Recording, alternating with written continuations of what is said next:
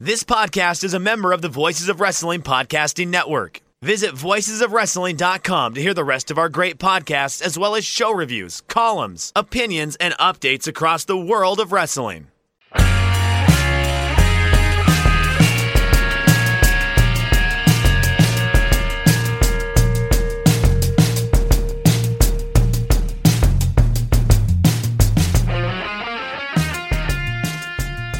Shake them ropes for a Friday afternoon slash evening. I'm Jeff Hawkins. With me, as always, Chris Novembrino. Chris, I'm kind of sad. I, we were supposed to have Rob on today, but then, of course, with what is going on, there is certain fallout that sometimes has to be dealt with, and unfortunately, that's what happened this week. Yeah, no, it's uh, it's and not you, a great and you, time you right have now. something very similar, yeah. Yeah, the, I, I don't have uh, I don't have the one thing, but I have the other thing. So these things happen. Yes, the the- non-illness fallout type things. Not nobody. The sick. economic disease The that's economic going around. disease, yeah. So, so keep Rob and uh, his wife in your thoughts. Keep Chris in your in, in your thoughts. And in your hearts. Let's start with the brain first. you Okay. Can, you can you can No, wow that, them. that has never, that caring, doesn't you know. work. No, no, no, no, no. You, you, start from the heart. You build a heart connection, and you just end run right around the brain. Proud to have a couple sponsors this week: ZipRecruiter and Roman. We will we will plug them vociferously later in the show. Please, please make use of them if you can at this time, because uh, shows shows them some love, shows us some love. So, after our show last week, which got some, uh, I thought got some positive reviews. I was very very happy with the feedback for the show. Turns out, Chris, this XFL story is even meatier than even I thought. So let me give you a couple things that have come out since we last taped. Number one, the number one creditor for the XFL in their bankruptcy, WWE, because because despite not being connected officially, it turns out the WWE made a giant loan to the XFL prior to them shuttering. And of course, so now in bankruptcy court, you have secured creditors, you have unsecured creditors, and secured creditors are the ones that are going to get most of the money to begin with. Um, they usually don't get all the money, but they get like a very high percentage. Like uh, I'd say, say around 70% usually on average if you're one of the first secured creditors to be paid off. But yeah, WWE turns out Vince was loaning money, quote unquote, to himself, but not officially, so as not to be sued by any holders of the stock. Oh, it's so dirty, Chris. This is one of the all-time great Vince moves. Hawkins, you let me get on the air without letting me use my microphone voice. You had me on my my darn computer microphone, I'm but so- now I'm back. Now now my my insights are clearer. Now now I'm bright and speaking to the world in full stereophonic sound. But uh, this is one of the all-time great Vince moves, I think, in terms of sleazeball moves. I, like, I, we don't have to like Vince. I'm not asking you to like Vince. I don't like Vince. But sometimes you've got to appreciate heel tactics for what they are. And is this not classic heel tactics? what is it? There's a there's a there's a phrase in the they're doing a Perry Mason prequel on HBO. And it's like there's what is acceptable and then there's what is legal. this is legal. it's purely legal. I'm not sure it's acceptable in any way. I I just I, I mean, that would kind of define everything that he's done over the last quarter, right? Like, like everything he's done's been largely legal, kind of around the edges of legal. Maybe we'll look into it and find that some things are less legal than others. Uh, but I, it, he's certainly been just trying to go with okay. Like what can I get away with? Not even like what's palatable. It doesn't matter. I, I just don't think he cares what anyone thinks about him anymore. He just cares what he can get away with. I mentioned last week that I was very curious that Oliver Luck was not named as a creditor in the bankruptcy. The reason I thought he would be is because he had a guaranteed contract of $20 million with incentives to go up as high as 30 million, so long as he was not fired for cause. Well, it turns out when Vince decided to shutter the league, guess what, Chris? He sent a letter which which cannot be disclosed as yet due to legalities with a number of reasons why Oliver Luck had to be fired right now for doing a poor job. Mm. it, it's legal. It, it, it, it's legal. Oh my god! And see, I think Oliver Luck's going to be one of the first ones to take Vince to the brink in court. Oliver Luck is. This is what he's been playing with for a while, right? He's been making a lot of enemies during this cycle here, and and I think you know with the wrestlers, he can thinks that he can get away with it, and he probably can with a large chunk of them. But Oliver Luck's a much bigger fish. He's a man of means. His son, of course, NFL quarterback. He was in line to take over college sports and he quit to take on this job. Look, it, doesn't matter if Vince lose, wins or loses in court. The strategy is always the same. You go into court, you ask for numerous continuances while you perform discovery and oh your honor, we've we found this and we really need time to address this and we're not ready to present our case as yet your honor and usually judges if you don't know have a very full docket full of cases, and they're very happy to take a bit of a break and just table this for later. So that's why they get away with it. And then eventually one side goes to the other and says, hey, let's settle this for pennies on the dollar of what was originally asked. And of course, you, as being on the other side of the World Wrestling Entertainment, have to sign a non disclosure agreement so that nobody ever finds out about what happened behind the scenes. So you would have to be a person of means in the first place to be able to deal with the kind of extended continuances, right? Like yes, you know, you'd have to have the time. This is how they. This is how they split Punk and and, Cabana. In many ways, it just kept going on. Punk and Cabana on, went on forever. For those of us who remember that. Yeah, and what happened was, Colt Cabana assumed CM Punk was picking up the legal bills, and the legal bills kept on piling up because you know what? Even if there are continuances, you still have lawyers billing to the client. So what happened was Punk was like, "Yeah, I need you to chip in some money," and Cabana was like, "Well, hold on, wait a second. I thought you said I was taken care of." And so they get to going, and eventually, what happens is is W WWE I think was the one who decided to settle in this case. I don't think it was Punk, but of course, non-disclosure agreement can't find out what's going on either way. And it disintegrated the friendship, right? Yeah, but it's always yeah. standard with WWE that you're not allowed to say what happened so as not to disparage such an upright, family friendly company. Which, this is a family business, a publicly traded family business. Speaking of which, it's Q1 time. Guess what Vince said on this gobbledygook of a of a fake call? I am I am mad. I wasted time listening to this thing live.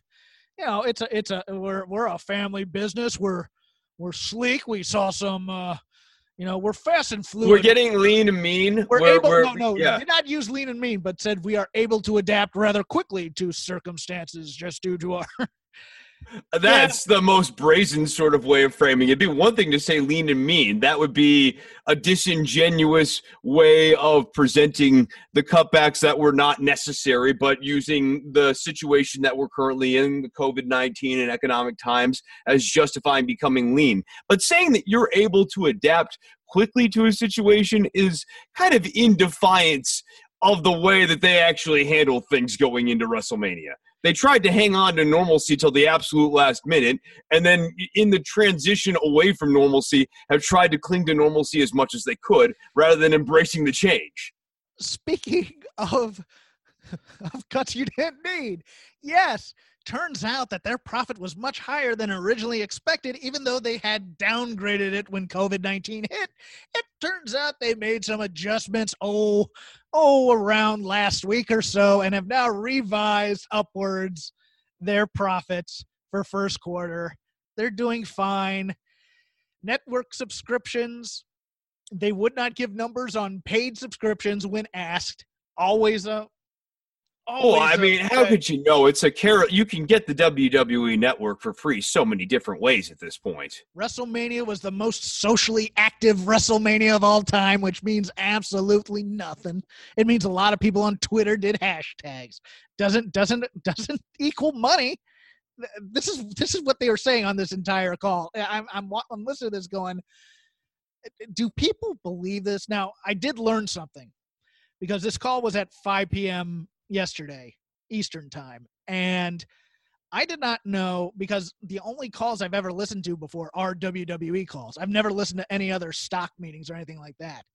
Apparently, the 11 a.m. usual meetings for WWE are the outlier for most companies. A guy I, I had been talking um, to Brandon Thurston, who really does a great job on WrestleNomics. If you've never heard his show, I, I recommend you listen to it on Voices of Wrestling Network. But guys who cover this stuff wrote me and corrected me, and they said, no, look, eh, WWE is the unusual ones for doing this in the middle of a trading day. Usually, what happens is they're done very, very early before trading, or they're done very, very late after training, or they're just press conferences, if, if you, you know, types of things. So I did not know that, Chris. I always thought everybody did their earnings reports this way. No, they actually. I, I know this because of our uh, friend and former sponsor, Robinhood. I still get notifications on stocks that I own from Robinhood, and they, they'll do their quarterly meetings, and they're they're always like or very often at the end of the trading day or very early. Um, sometimes too early for me to like get up and listen. Are to. they as double speak as this? Some of them, yes. no, but like no, like Vince. I, I will say this: there are there are some. I, I'm not gonna like name companies or whatever, but there are some I've listened to that have been very clear, very lucid. I've left going like, okay, I know what's going on. There's others where I'm like, I have no idea what the hell they just told me. and I couldn't tell you what is true and what isn't true.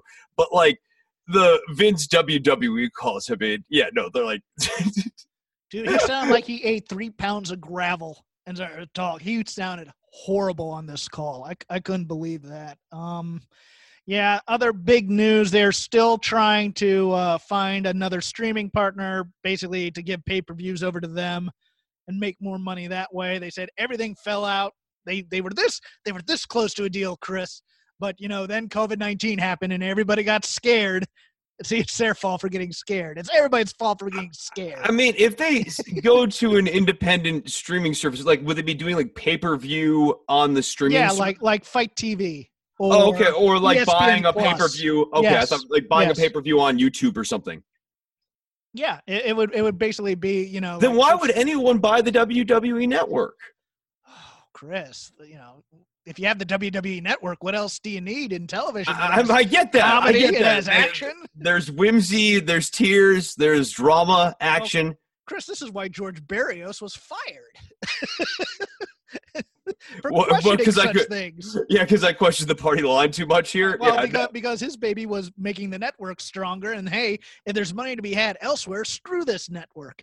You know, and that's pretty much kind of what Vince said on this call. He's like, if there's money to be made elsewhere, we're gonna we're gonna try and explore those opportunities, and all you know, your usual your usual double speak. I mean, it's, it's kind of wild to say that they're abandoning the network, though, because if you remember, the, the initial start of this big old rally of theirs and stock price was driven largely by the network. Oh, they're not they're not officially saying that they're abandoning the network. They're just saying they're they're exploring. I, what, once you're exploring putting the pay per views on an independent streaming service and maybe certain charging pay-per-views, certain pay-per-views, not and maybe pay-per-views. charging like five dollars or ten dollars for them. I, I mean, I think that you know at that point you're starting to cannibalize. Chris, they're not going to be charging five or ten bucks. They want to charge the forty nine ninety nine. They want to Oh charge no, that's that's boxing delusional. prices for That's WrestleMania. delusional. Well, Not gonna happen. Rumble. Yeah, they need then they need to go on to YouTube streaming like and look at the movies and see how much it actually costs to stream some of those movies. And like you know, I streamed uh, a Star Trek documentary thing the other day. It was like two ninety nine. nerd. Yeah, I, I'm fine with I'm, I'm fine with saying that, but I, but I'm just saying like that's the price point on these places. And it was a fantastic documentary on Deep Space Nine, Jeff. And you're the nerd. There's you're no the such, There's no such thing as a fantastic documentary on Deep Space Nine. You Doesn't exist. I, It I doesn't am exist. quitting. I'm about to quit the show. You, you I, yeah, I'm about to. I'm about Yes, to lose another job. Yes, I've triggered him. Finally, I got to him. It's great. No, I, I don't like you very much right now. That's I, I- fine. I- This- and, even less than normal, but like you're, you're at a, at, a deep trough. God, you're like talking to Trisha. No, uh, less than normal. No, I, I actually Deep Space Nine's my favorite of the Star Treks. If I had to have one. Um, the other big news: no video game this year. There's supposedly a announcement coming from T- 2K Sports that will revolutionize things. but they're they're not going to do it anymore.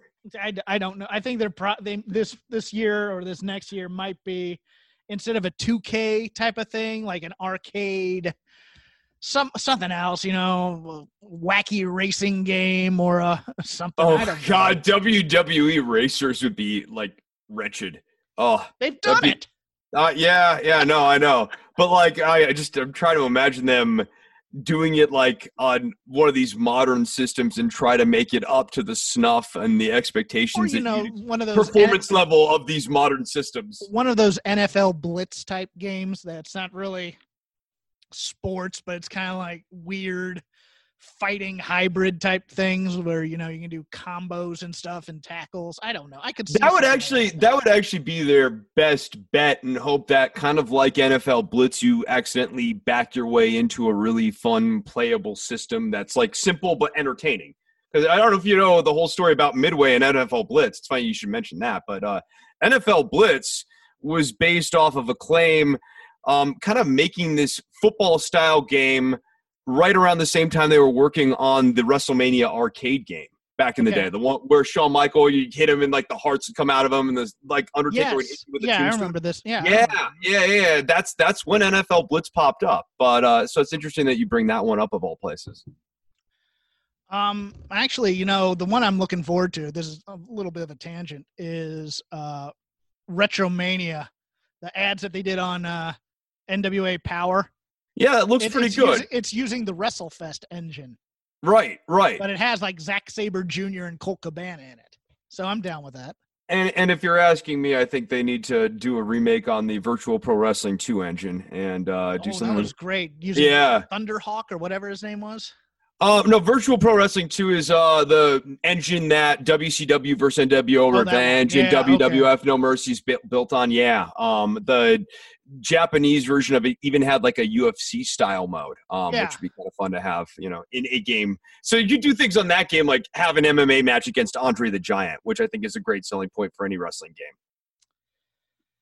Anything else on WWE Q1 you wanted to note?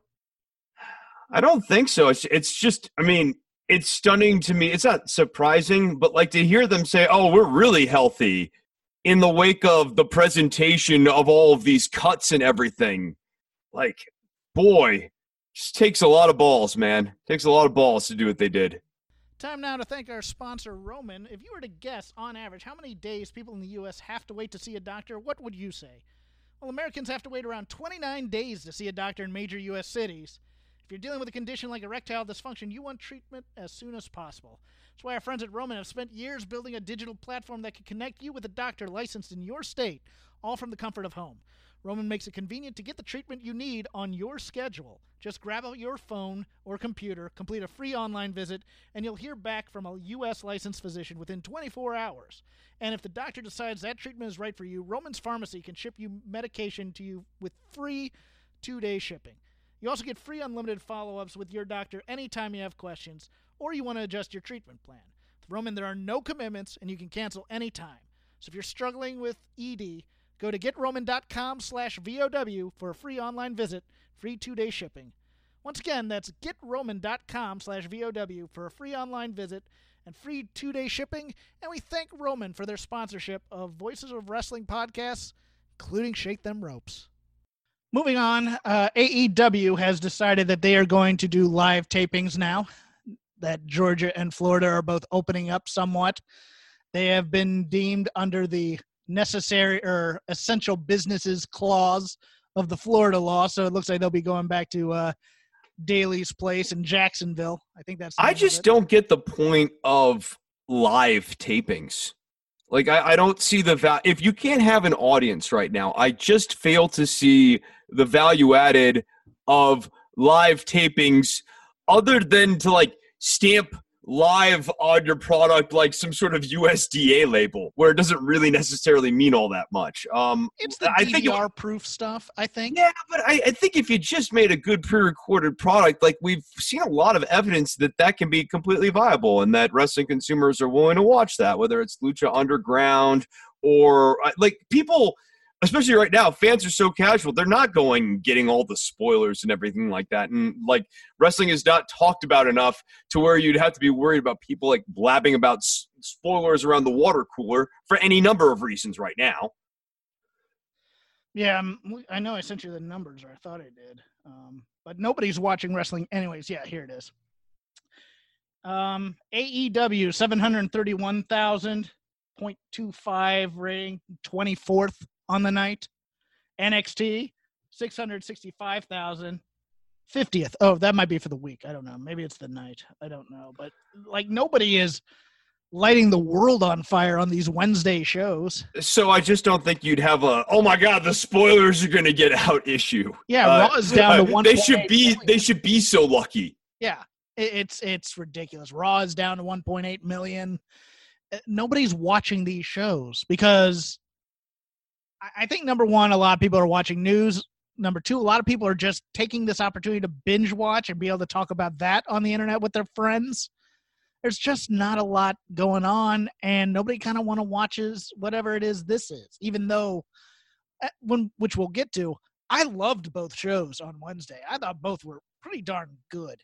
Love's a strong word, but I, I mean, there's certainly like we arrived at something much closer to a watchable product this week. I, I, I agree, but yeah, no, I, I mean, also part of that's the transition. I mean, I remember was it four or five weeks ago on like more normie Twitter, I was seeing people commenting on the weirdness of empty arena wrestling. So I think wrestling kind of missed the mark when people were like taking a look at like, oh, wrestling's still running. What's that look like right now? And then they see Bray Wyatt and John Cena. Yeah. oh, that's the other thing. Vince said on the on the call that they're going to be doing more of this stuff, and that's you know we we already know that because of the Money in the Bank stipulation. Vince, uh, Vince is going to go hard on the cinematic stuff because you know he makes movies. I think this has given him an excuse to be the weird Ed Wood style director that he secretly always wanted to be. Yeah, not a lot for me to talk about on Raw. Um, Yeah, and I'm actually kind of getting the recap on on Raw from Jeff here because I just I, I have found the main roster product to be so weird.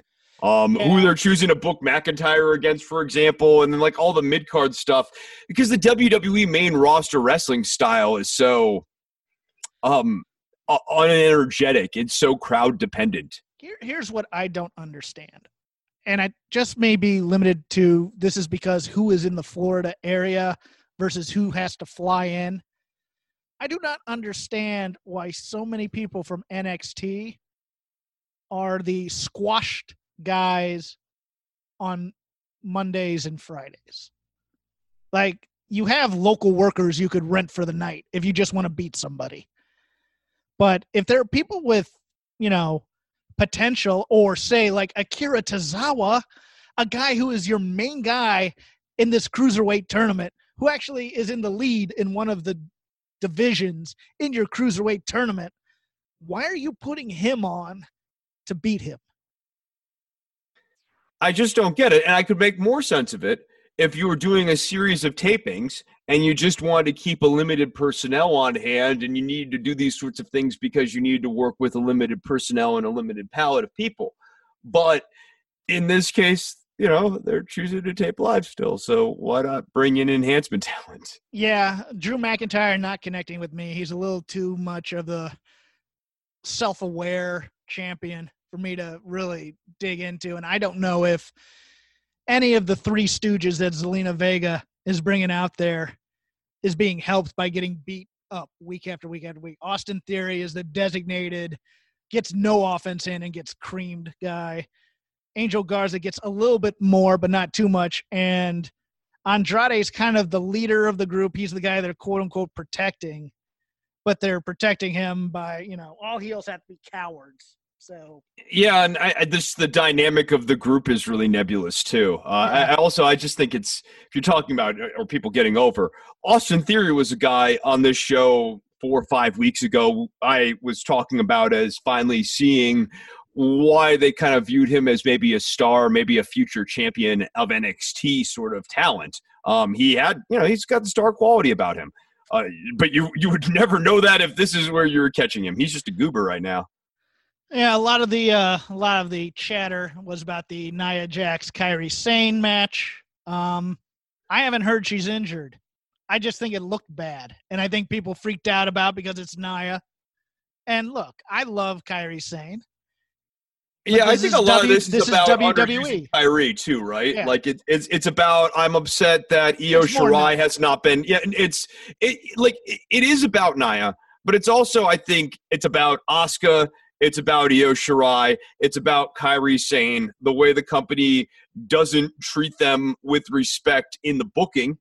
Um, and then, you know, to that point, that's how Kairi Sane arrives in this match where she's being jobbed out to Nia Jax, who is being frank here, she's had nearly half a decade, uh, more than half a decade at this point of, of training in ring performance. And it's just, it has not progressed. Whatever your assessment is of it five years ago or three years ago, I, I you'd be hard pressed to argue it's improved in any meaningful way. Um, injuries have set her back, sure, absolutely, but there's certain things about her as a powerhouse monster heel that are not there and I am not seeing a road to there from here. And watching Kairi Sane get tossed in the corner and land on her neck, yeah, I, I hope she's not hurt. And I think, you know, as we're taping today, there's no report that she's hurt, and that's great. But I, I think, you know, the struggle that people have, um, myself included, is watching energy be dumped into Nia Jax when really Nia Jax at this point should be the heel gatekeeper for baby faces moving up the card.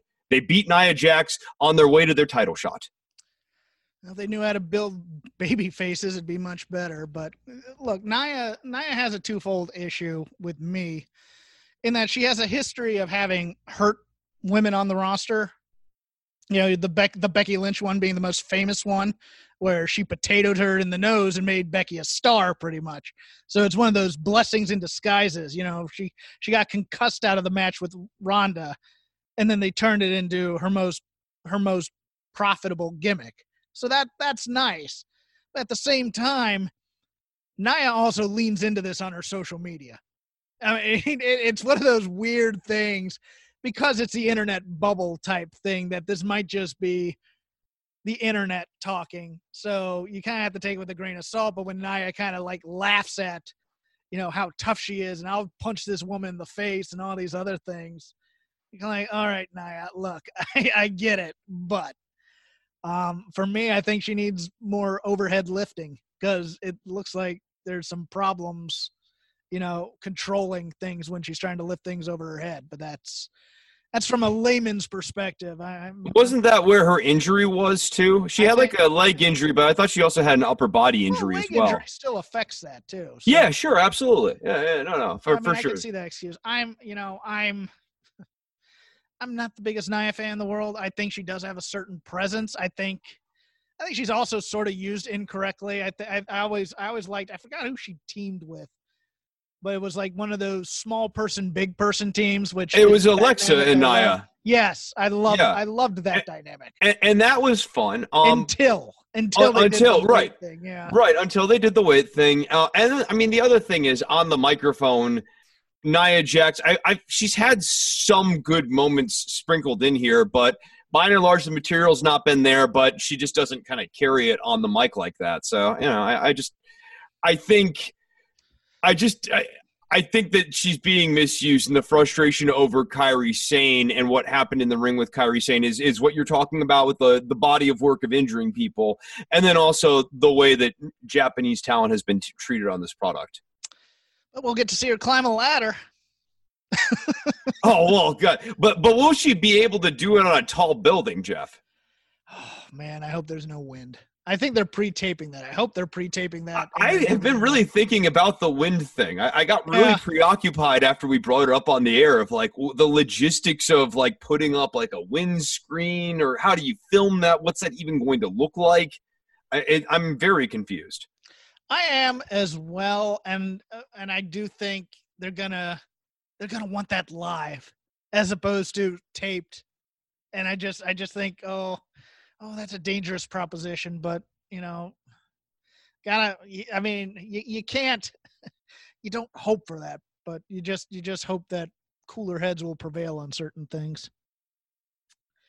So, speaking of this week's news, it turns out that Drake Maverick has been fired. And they are using this story within the story, but he has Th- not this was so stunning. I was reading this headline as I was watching NXT today. So I watched on Friday, and, and then this headline comes out, and I just messaged Jeff a few minutes prior, like, "What the hell are they using this Spud promo from when he was crying and everything?" Like, what? Uh, and, and so I was like, maybe he's still in the company, and then I was going. God, that's really perverse. They've been firing all these people, but they're going to use a firing angle as a as a way of threading together this cruiserweight thing. Really? And but they kept Drake Maverick, and so I was kind of happy for Drake Maverick because I was like, well, at least they're giving him something, and this makes him kind of an underdog, and he's kind of sympathetic. And then I find out that he was fired. So like, there, this company is horrible, Jeff. I am not a fan of this company. It's very weird because these types of angles have happened before with kayfabe firings. Right? Oh yeah, all the time. And what happens is the audience naturally gets a groundswell for the underdog and ends up, you know, cheering him on in the end and loud cheers and stuff like that. WWE with an empty audience type of thing doesn't have to worry about anybody turning on them. They can just do the story. And I'm I'm somewhat fascinated. I think it's going to help Spud in the end. I'll call him Spud. I will not call him by his other name. Um, but to a Well, larger point, it's just fascinating because you almost had the groundswell thing. The thing that you're Yeah. talking about, you had a digital version of that. yes, you did. a, a, the a COVID 19 2020 version of that, what you could do right now. And people were behind Spud. I think if they had booked the Cruiserweight tournament, a round robin thing a little bit differently, all of a sudden, if Spud ends up being the Cruiserweight champion at the end of this, you're like, okay, okay. And, and, and I kind of proved myself wrong from earlier in this show and saying that I, I think you're going to have a hard time getting people over in this time. Um, I think you would have actually gotten Spud over. But to do this, I mean, just uh, the worst of all possible worlds merged no. together. No, I thought of something much worse. I did. I did. I love your idea. Spud wins the title. Vince comes out. You're fired anyways. Takes the belt from him, walks off, and you people are still gonna watch every week. He, he steps on a scale, weighs in at 203, and takes the belt and declares himself cruiserweight champion. it's a work scale. Vince McMahon is a cruiserweight. I, I was thinking about this. Like the, the best, the best move for Vince right now in, in this time would just to be to come back as a monster heel for one last run. He's been such a mondo dick over the last three months, anyways. Why not come back and just let us really hate you one last time and just get the heat? Let Uh, him like beat, let, let, let him beat the New Day for the tag belts. I, I, I mean, like, if you're gonna run the company like this, anyways, why not just go all in? Oh, I love that. We are in rough times right now, and the economy is going to get back up and running. And when that happens, people are going to be looking for work. And hiring is challenging, but there's one place you can go where hiring is simple, fast, and smart. Place where growing businesses connect to qualified candidates, and that place is ziprecruiter.com slash VOW. ZipRecruiter sends your job to over 100 of the web's leading job sites, but they don't stop there. With their powerful matching technology, ZipRecruiter scans thousands of resumes to find people with the right experience and invite them to apply to your job. You can even add screening questions to your job listing so you can filter candidates to focus on the best ones. ZipRecruiter is so effective that four out of five employers who post there get a quality candidate within the first day. And right now, to try ZipRecruiter for free, my listeners can go to ziprecruiter.com slash VOW. That's ziprecruiter.com slash VOW. ZipRecruiter.com slash VOW. ZipRecruiter, the smartest way to hire. We'll get there eventually, guys. Uh, but for the Wednesday night wars, in terms of the shows, here's why I loved it, Chris. Here's why I say love. I think they nailed it on every vignette they did, Vignettes. with the exception maybe of the bubbly bunch, the the return. I I, I, I that just was not my thing. I didn't find that funny at all. Uh, the thing Oh. that did pop me was that they were doing it for a thing of hand sanitizer. I, it could have been a little bit better if it was like hand sanitizer and like toilet paper, like the idiot's COVID nineteen survival kit. Um, like I, I did like that, but the bubbly bunch also missed for me as well. Yeah, I, I I'll get into the vignettes in a sec, but there's, Yeah. there's a note about Q1 that I wanted to make. It's another thing. They're like they're asking Vince about this stuff, and he goes, uh, "Well, you know, we're just gonna have to rely on, you know, the movies and personality profiles." And my my ears went up because There's some don't know- personality.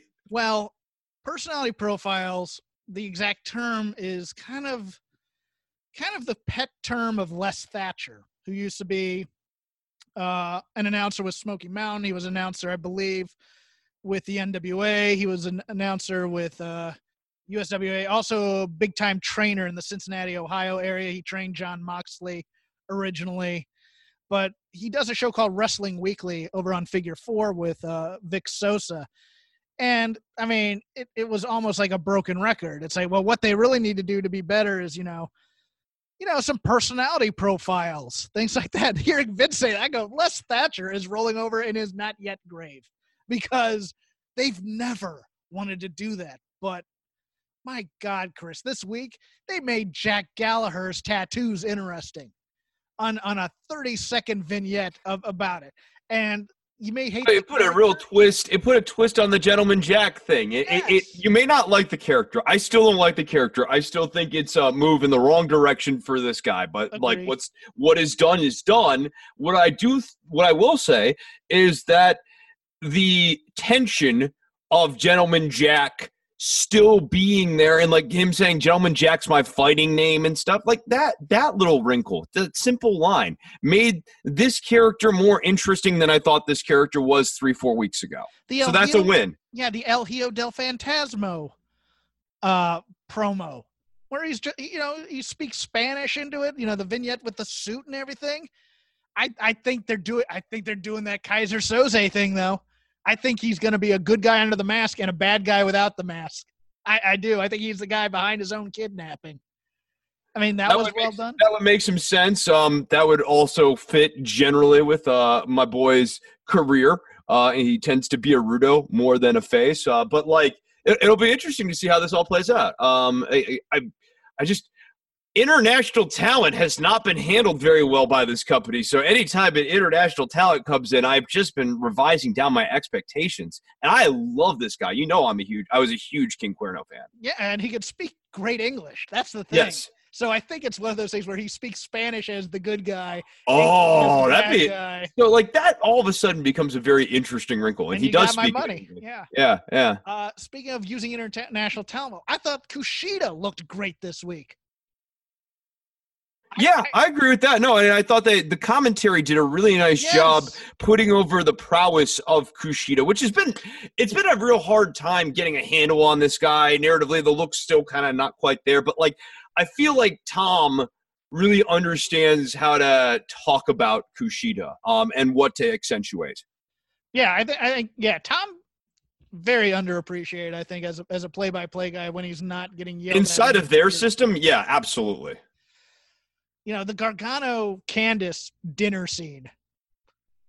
Chris, I I know it's look. I love unrepentant stupidity. So the cup being in a glass case on the dinner table, I was dying. I was dying that they're eating. I, dinner I like that it was in a table. decorative it was Yes. in a decorative position too like artistically displayed so like I, yeah at first i had to like stare and i was like uh, oh oh my god jeez louise no um so it was a little campy it was a little long uh and i don't I get what they were trying to do, and I think they slightly missed the mark. But I mean, like, it's an improvement, right? It's interesting, and now we know what Johnny and Candice's mission is, Candice and is that's kinda- always important. Candice is kind of doing a knockoff of uh, uh, Killer Frost from uh, the Flash TV show type of thing, where or you know, she's one character as a good guy, but you can see her kind of morph into the hair color kind of changes when she's a heel. Um, I, you know, I, I yeah, and, and the whole what you know, what is being everyone's friend get you? I you know, let everyone else eat first so that I could eat second, that sort of thing. Um, Yeah. I think the the problem or the thing that missed the mark for me was Johnny talking about how like good guys don't get reward and stuff, and I think the issue is that that is actually kind of true yeah, right now. it's a little too close It- to it- yeah, yeah, it's it's too true right now, and so like it makes his heelishness justified. And I, I think that one thing that this story is missing is like Johnny's heel turn. I think really needs to be more uncalled for. I think to really get Tommaso over as the victim.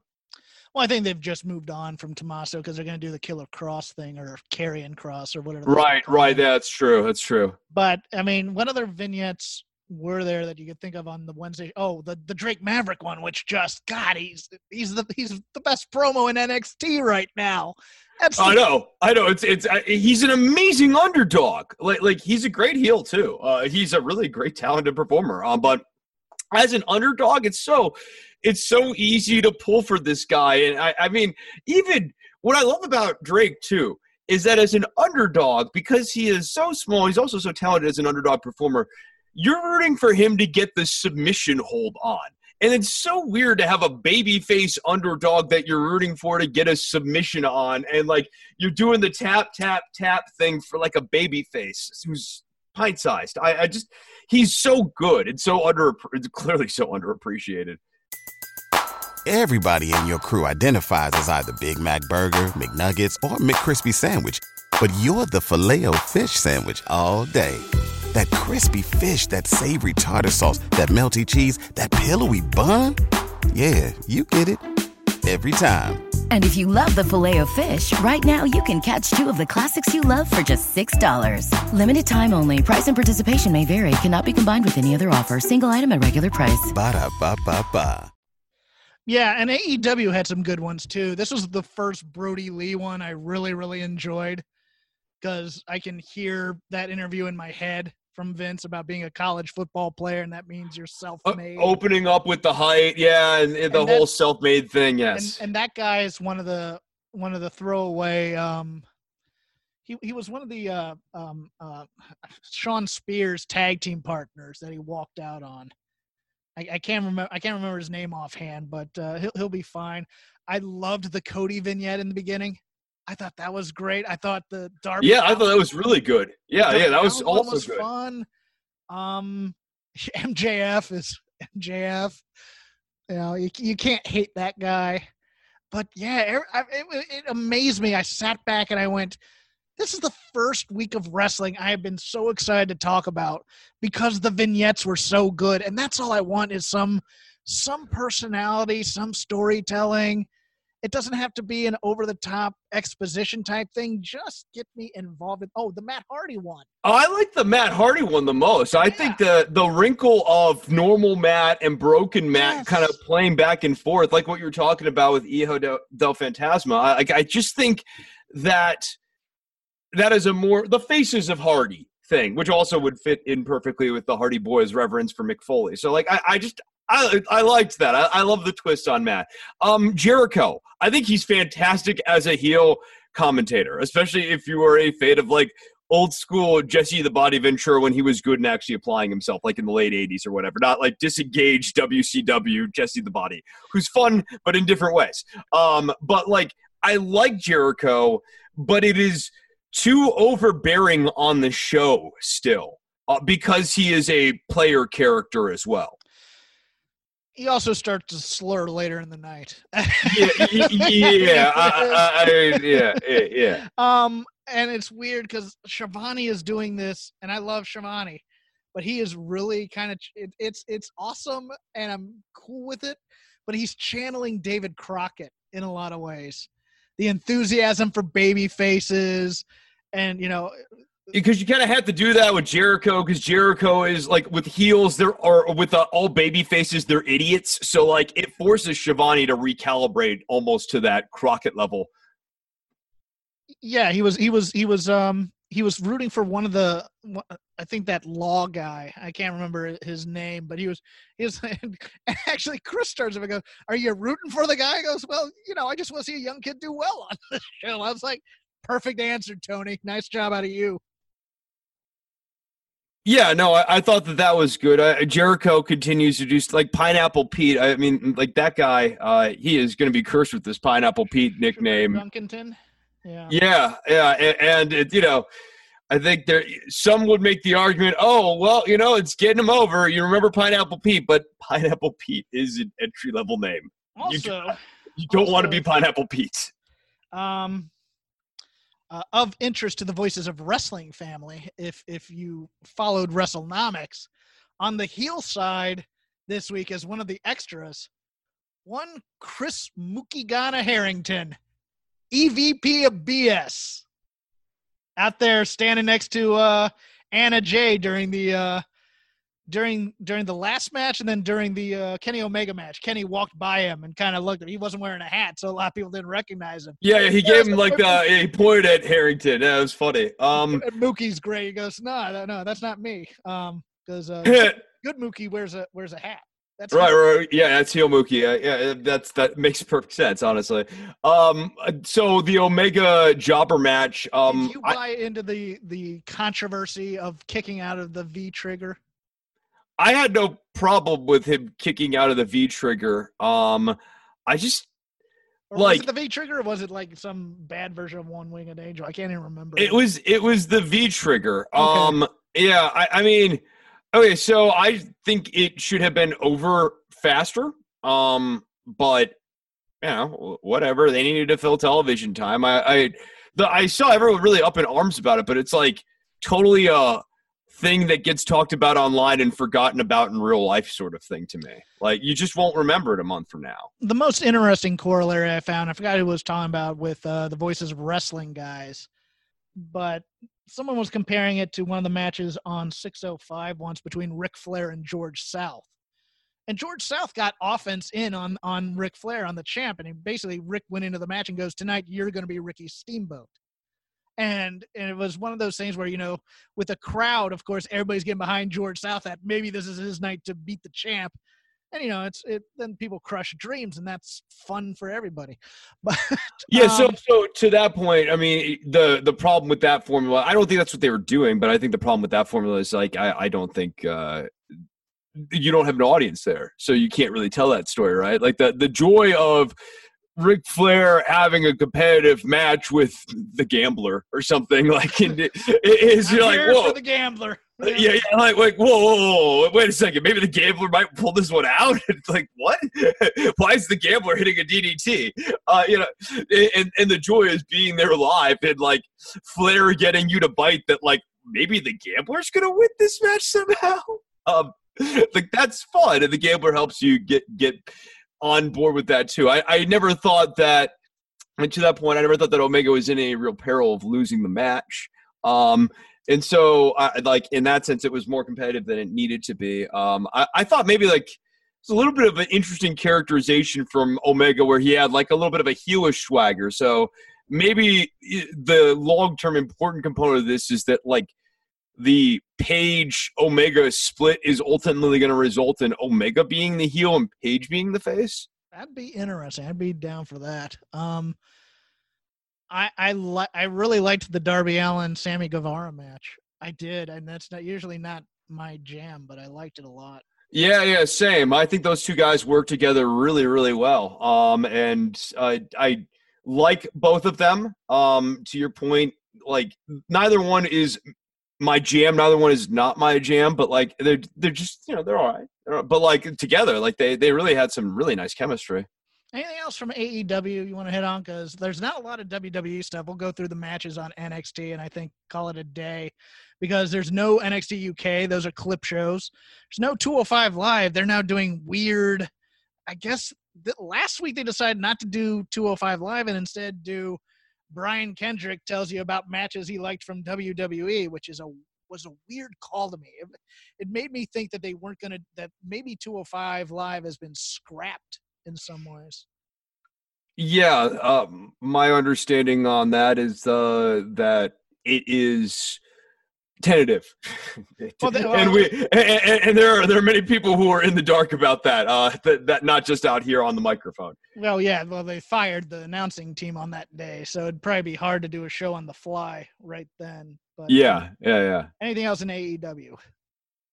i don't think so uh, it was a good show though i i, I enjoyed Yeah. it I, I really did I, I thought that there was a lot to thought like Wednesday night was a, was a fun night. It didn't maybe not the greatest night in the history of our sport, but it was definitely a fun night. okay uh, Schiavone. You could pick up up and down. Well, look, I just want to have fun occasionally. I don't want. no you said the greatest night in the history no, no, no, no, well, Yeah, that's yeah, a that's that- a Schiavoneism that's all it's just uh Yes, I did that on purpose. I didn't think I did. They and, and that's why I refer. You know what? You you you ruin comedic pacing. Like you I do. deconstruct comedy to the point where it's just it's a I- horrible thing that everyone loves. I kill fun. And Yes, I've and that's another demerit on your record. Yeah. Okay. Fine. We'll talk about Deep Space Nine later. Yeah. Okay. Sounds great. Garak's well, a great we- character. When we stop recording, we'll talk. Oh, okay. Whatever. so NXT, uh, Raquel Gonzalez and Dakota Kai defeated Shotzi Blackheart and Tegan Knox. Right person lost. This is what Shotzi Blackheart's supposed to be doing, in my opinion. Yeah. Yeah. Totally fine with her losing. Uh, not a Shotzi Blackheart fan. She is Um, very just there for me. Yeah, I I wish it's weird because while they did get Raquel Gonzalez a lot of you know building the giant type thing, and Raquel Gonzalez, there is a moment in this match where she she catches somebody that she had no business catching and powers her up. I I, I forget which one of these two it was, but sh- but the person kind of slipped or or had jumped a little short, and Raquel Gonzalez caught her like down beneath her knees and still lifted her up. It was We were talking about monster powerhouses. whew, Gonzalez has it, dude. Impressive. That Dude, is- she is, and she's. I mean, she's fresh. Like, think about where she'll be in five years compared to Nia Jax. I was thinking the same thing. I'm like, look, if they, someone had done that with Nia, Nia would have dropped her, and they would have probably had to have done some sort of spot to get the person back up. But uh, yeah, I, I, I'd like to have Dakota be a little bit more of the brains of the operation. Right, yeah, like the dynamic between Mhm. Dakota and Raquel is so generic heel and like yeah kai's the leader and raquel's the heavy but like that there's just what what's making dakota tick these days you know like Yeah. I, I liked the knee brace thing that's a great starting place Her but like is fantastic right yeah I mean, the, the the the black and the white really looks good on her in terms of in terms of the in terms of the dark makeup and and other things like that. And and she was really hot off of that turn in Survivor Series, and I'm afraid that they're they're trying to siphon it off onto Raquel as opposed to making them a real unit. Yeah, yeah. I maybe it even ends up where Dakota Kai's kind of managing Raquel, and like she, Raquel becomes the focus, and Dakota becomes the smaller friend who's the henchwoman, which would be the complete wrong casting in this dynamic. Well, I forgot to go through the beginning. There was apparently an incident at the NXT training center knocking Finn Balor out of the main event tonight. So it was agreed upon that, uh, uh, let's see, Adam Cole enters the venue, accused Velveteen Dream of trying to weasel his way into a title shot. The Undisputed Era attacked Dream from behind, and Keith Lee ran to save him. And uh, let me holla at you, player. There'll be a tag team match later. We may not see Velveteen Dream for a while. Oh, yeah. Yeah. I, I threw that at you. Sorry. yeah, he, he's a bit of a he's a bit of a sneaky snake. I, the Finn Balor thing really might come back to bite him. Commissioner Regal will be very upset about that. Well, well played, Mister Levitard. Okay, yes. Um, look, we can't talk about the dream. I, I don't want to. I don't want. Yeah, I need to know more to really Yeah. be able to speculate. Like what what we're know coming to air sounds really bad, and if if what we know is or what we have heard is accurate, that would be a very bad thing, and you won't see him on TV anytime soon. But I, I can't. I don't know enough to really speculate beyond that. So uh, I'll leave it in the hands of Commissioner Regal for right now. One vignette that was interesting, or at least an interview that was interesting, was Dra- Jake Atlas, who. yeah, I saw- wanted to talk about the Atlas twist there at the end, where he was like, "I was really rooting for the guy." Kind of feels disingenuous. that was the uh, I I understand Yeah, you don't do that. You do the hey, you know what? I feel bad for him, but I'm in this tournament too. It's not, man. I'm really rooting for you to beat me. No, I think I- he might be turning heel during the course of this tournament. Is I kind of what I'm thinking. Because, I see. Yeah, no, I know they. Pre- yeah, I know they present him as a face. they present him as a face. They don't look. He's gay. He's very. He's he's a big proponent of representation in wrestling, but they never mention that. They just kind of allude to it, and if you know it, you get it. But if you don't know it, you don't get it. I don't understand that. And they they Yeah, yeah, no, no. If it's going to be part of his character, make it part of his character. Or if it's not going to be part of his character at all, they're then just scared. they're scared. yeah. No, no, I I know, and like th- this is kind of trying to have your cake and eat it too, right? Yeah, But you remember no. the uh, the um, um, Darren Young story was that yeah, sure, Darren Young, the guy playing him, Fred, whatever, is gay, but the character of Darren Young is straight. Except just- that like lame. he changed his he changed his entrance Yes. move to the equal sign and he even changed the name of his finishing move to something about equality as well. Um so like that that never quite scanned either. And as i said I, if if you want to play into it play into it right around that that's great. Um if you don't want to make that part of the characterization of the character then just don't bring it up at all.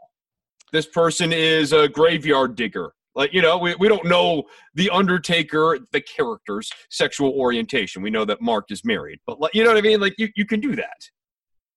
I liked the Atlas Maverick match a little more than some other pundits. i liked it. No i thought as i said i i liked the whole dynamic of the underdog trying to chase the submission. I thought that drake maverick did a really good job with that. Yeah, I think that L was the LGBDDT. I don't know if they're gonna call it that, but that's a damn good move. That- That's a cool move, yeah. that's in front of a crowd is great.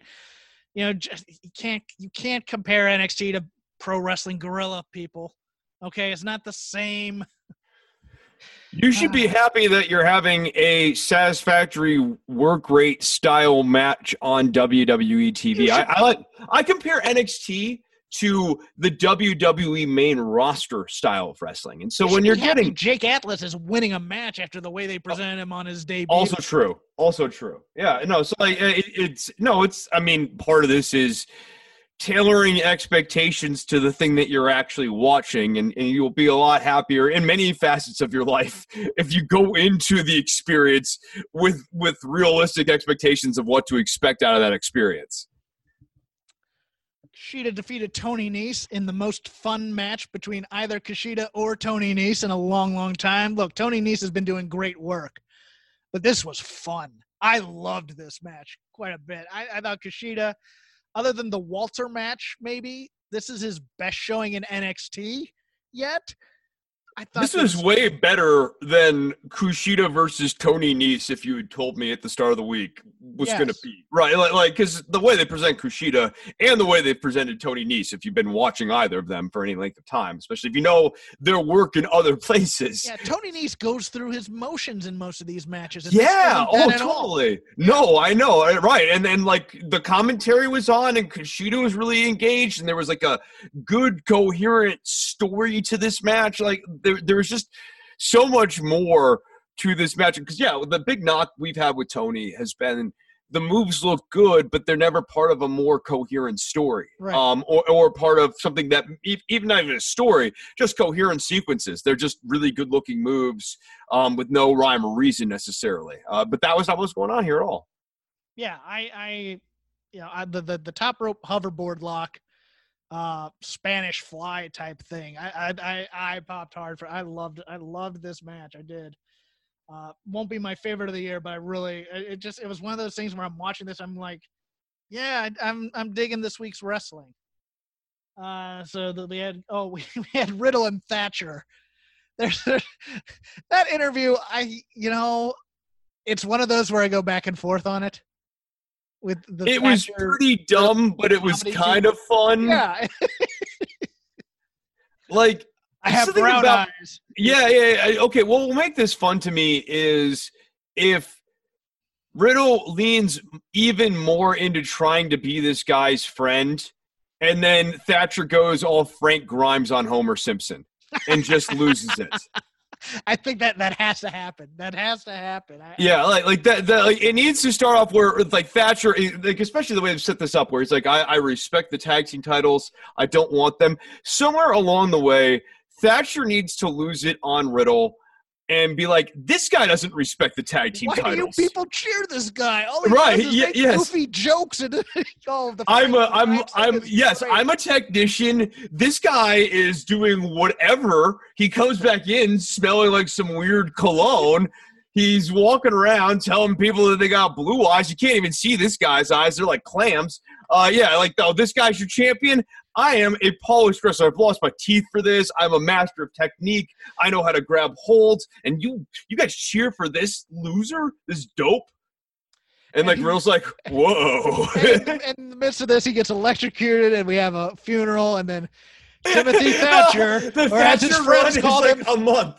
all his friends called him Thatchy, We'll remember him for his deep, beautiful blue eyes. Uh, no, if it's a short run and it ends with Riddle doing a eulogy for Thatcher, never fully appreciating how much Thatcher hates him and like has contempt for him, that would actually be quite funny. you know, I wouldn't mind a few weeks of Thatcher just being pissed at him and, and Matt Riddle just being oblivious. I'm like, ah, you upset about something? Oh, okay, cool. You, you sure you don't want to be champions? And Thatcher keeps grumpily saying, like, no, I, will I'll never be like it. It needs to be when he turns on Riddle. It needs to be yeah, completely sympathetic towards Riddle, and Me- Riddle needs to ham it up. Yeah, Mia Yim defeated Jessi Kamea, the former Jesse Elaban. Oh, Chris, this goes into my wheelhouse of how I hate repackagings that go in one direction. Jesse Elaban had a great character. Is a little Bayley-esque from NXT at first call, and she'd host this talk show on the Florida circuit called the Jesse Show, and it was like being a gawky sixteen-year-old girl who was a professional wrestler. I know that we smart types don't like these things. We think it's stupid. We think it's too childish. It's beneath our intelligence. But casual fans eat these types of characters up.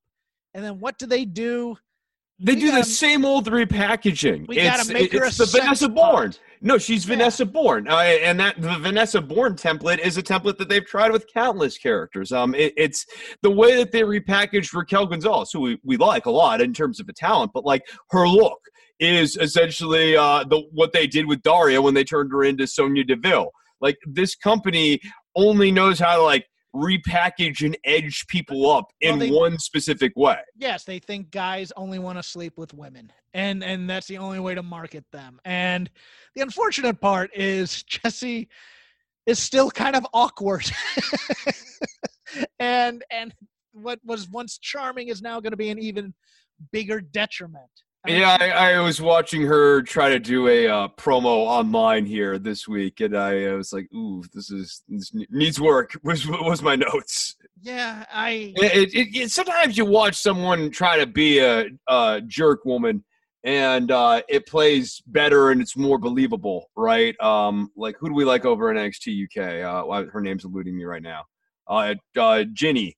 Like we Oh, like yeah. Jinny. Yeah, yeah, Jinny's Jinny, great. if. Jinny was a smiling happy cheerleader nobody would buy it it, it wouldn't ring. Uh, yeah, and, and it kind of similarly, sometimes people try to play the Jinny type of character, and it just rings hollow. And, Yeah. and that's what's going on here. it's it's just oh you're just being you're just being a jerk you're you don't you don't really believe what you're saying right now whereas with Jinny or Kay Lee Ray you, you believe that they're kind of there's a little there's a little bit of evil in them even if it's not real evil and they're just turning that part up Yeah, yeah Shayna Baszler, uh, different, slightly different character, but like Shayna Baszler, you truly believe that like this person's got a bit of a twisted streak in her. but it also goes to the the straight ahead good guy or good woman you know that's Oh, and this company really avoids that, and, And and slash of doesn't knows how to. They don't know how to book that in a strong way that's believable, despite you know.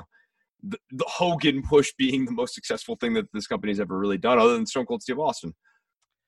El Hijo del Fantasma defeated Jack Gallagher again I kind of liked this more than most people I thought it was very hard hitting Yeah, yeah, I thought it was hard hitting. It was an okay match. It's not like the best El Hijo del Fantasma match, but it's also like one of his first matches in the company. So, like, what are you expecting? Oh, just reading through the results, I remember another vignette I really I loved the Damian Priest one.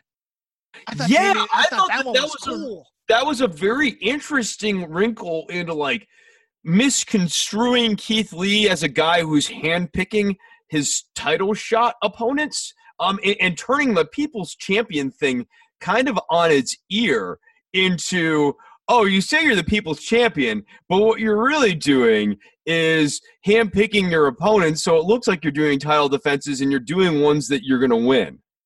I liked that, It's man. very, I thought that was a very Sean yeah. O'Haire move. It's a very Sean O'Haire move. Oh, and that, that's one of my favorite like failed gimmicks of all time. Yeah.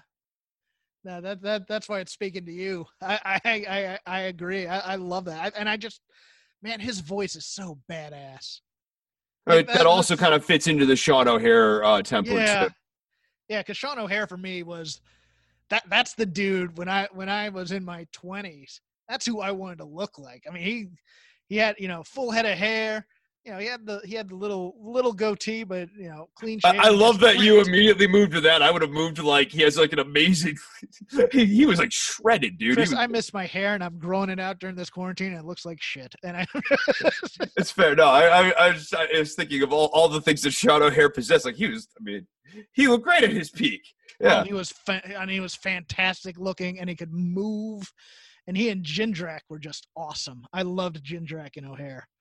If you Yeah, they if they were really good. Yeah, no, if you've never watched any of those matches, those guys were super talented. and also if you've uh if, if you listen to the uh, uh gallows and anderson have uh revitalized their podcast they had jindrak on aka marco corleone and uh, he was hilarious he, he was fantastic go uh, nice, nice. really worth the download and then in our main event what started out as velveteen dream and keith lee beating adam cole roderick strong turned into velveteen dream and dexter lumis beat the undisputed era This is so weird. This is like it, turning Lumis face. And like, well, here's what's really weird. Um, based on what we were speaking sort of conjecturally about earlier in the episode, if Velveteen Dream is no longer part of the storyline, are we on the verge of Dexter Lumis face push? there's a lot weird about this because you have the velveteen dream um, for lack of a better term sexuality type of thing with the dexter lumis creepy stalker type of gimmick together that just makes this tag team just yeah yeah, like. Dream. Yeah, they're both. They, you need to take a shower after watching this tag team. Yeah, like, Um, I yeah, think- yeah. I think Lumis's look screams bodyguard to me, and I just I just don't. If they're gonna do a love story with him and Velveteen Dream type of thing, where Lumis eventually turns on him, I, guess that's okay. I, I just uh, you know I, I guess I- yeah, that, that's if they can do that story. Um, that that'd be interesting, and it has always felt like Lumis is there for the dream and not for the undisputed era. Yeah. But maybe maybe that's the twist. Maybe we're supposed to think, oh, he's actually maybe he really is there to take out the undisputed era. I, I just this is a real head scratcher, and I. I'm surprised that Dexter Lumis is who we're turning to in our main event angle right now. yeah, and of course if if one tag team partner leaves or falls. It's okay within the rules of tag team wrestling, apparently, to just jump up on the apron and get a tag. I, I understand people's problem with this. It made no sense. No, it made it made no sense, and it was just it was a very weird way to get there from here. But WWE Absolutely. does that from time. This is how Nikki Cross also got debuted on the main roster, I believe. Oh yeah, yeah, yeah, right, right. somebody. Yeah. She just ran down and jumped on the apron, took a tag, and won the match. And you're like, hmm, okay. uh, yeah. So, um, oh, that's what I forgot. The the the Mia Yim Charlotte Flair stare down. Thought it was okay. I it, it's it's I, I I'm finding the Charlotte Flair story more interesting than stuff she did on the main roster. Yeah, yeah, that's that's how I'd put it. It's like uh, the tough part whenever you start up a new champion, especially in NXT, is the first few title defenses are really kind of to get them going. So I'm I I'm don't know into how you do her story without hurting that NXT women's division. Because Right, if he cleans right. out, like if she was offering non-title matches to everybody, I would have her lose to everyone. I would. I'd have her lose to everybody, and then everybody's arguing over who should get the first shot, and then Io Shirai Right. goes, "Hey, I get the first shot because I won the ladder match."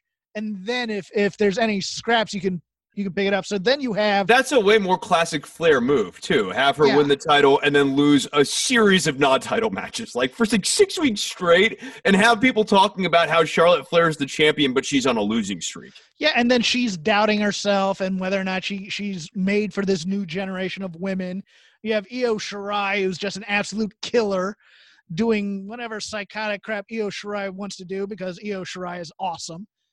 And then maybe you have Charlotte win that match against Io Shirai, which makes by it, going super heel, by like by realizing like oh yeah, because she's still a baby faced. yeah, yeah, no, well, I, d- by having her the the six week losing streak forces her into a state of panic, and during the course of that title match, she you know really goes full dirtiest player in the game to win that match. You know, ref bump, every dirty trick in the book to win that, and then after that, peacocking around like she really did something.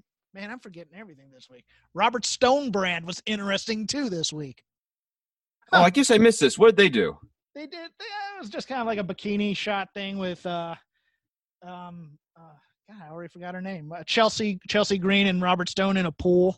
Oh, It was, okay, it was right before the uh the other vignette that they played before the Jack Gallagher one. It was very short, but it was very good. Nice, nice. Yeah, it, I mean, at least it added. No, this is something. th- no, this is this is what we've been calling for. I mean, and, and again, think about it like this too.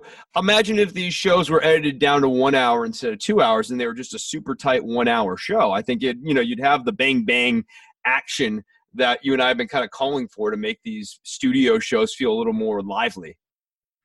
Yeah. Um. Anything else for the week that was? Given that we only kind of really watched one WWE show. Um. I watched Raw, but SmackDown hasn't happened yet. Uh. Anything floating out there that we may have forgotten?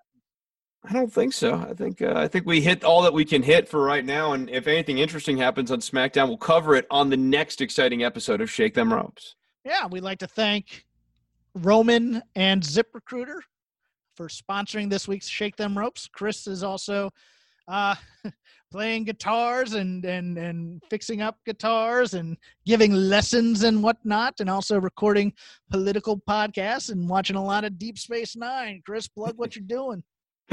so I am rewatching Deep Space Nine right now to have the the the ultimate compendium of Mormon related memes. Morn is uh, one of the barflies at Quark's bar. Um, and I need to have I need to be your one stop shop for all Morn related memes. And so that that's really what at Chris Novembrino, the Twitter account's now devoted to. Politics and wrestling are dead. We're only doing Morn over there. Um, if you're looking for guitar lessons, go to TaylorRobinsonMusic.com. Uh, if you go to TaylorRobinsonMusic.com, you can book a webcam lesson with me through there, um, which would be really awesome and helpful uh, as I am currently doing that for monies. That is my job. So if you've ever wanted to learn guitar or bass, want to learn music theory, I've got PDFs and stuff. It's fun. Um, so you can sign up there over at TaylorRobinsonMusic.com. Don't worry about the government. Can be found on iTunes and Stitcher. And you, of course, can support it by going to patreon.com slash DWATG. Enjoy all your favorite sports like never before at BetMGM. Sign up using code CHAMPION and receive up to $1,500 back in bonus bets if you don't win your first bet. When you register with BetMGM, you'll get instant access to a variety of parlay selection features, live betting options, and the best daily promotions in the business. And with BetMGM at your fingertips, every play and every game matters more than ever. Remember to use code CHAMPION and receive up to $1,500 back in bonus bets if you don't win your first bet. Place your money line, prop, or parlay bets with the king of sportsbooks today. BetMGM and GameSense remind you to play responsibly. See BetMGM.com for terms. 21 plus only. Virginia only. New customer offer. Subject to eligibility requirements. Rewards are non withdrawable bonus bets that expire in seven days. Gambling problem? Call 1 800 Gambler. Promotion. Promotional offer not available in Washington, D.C.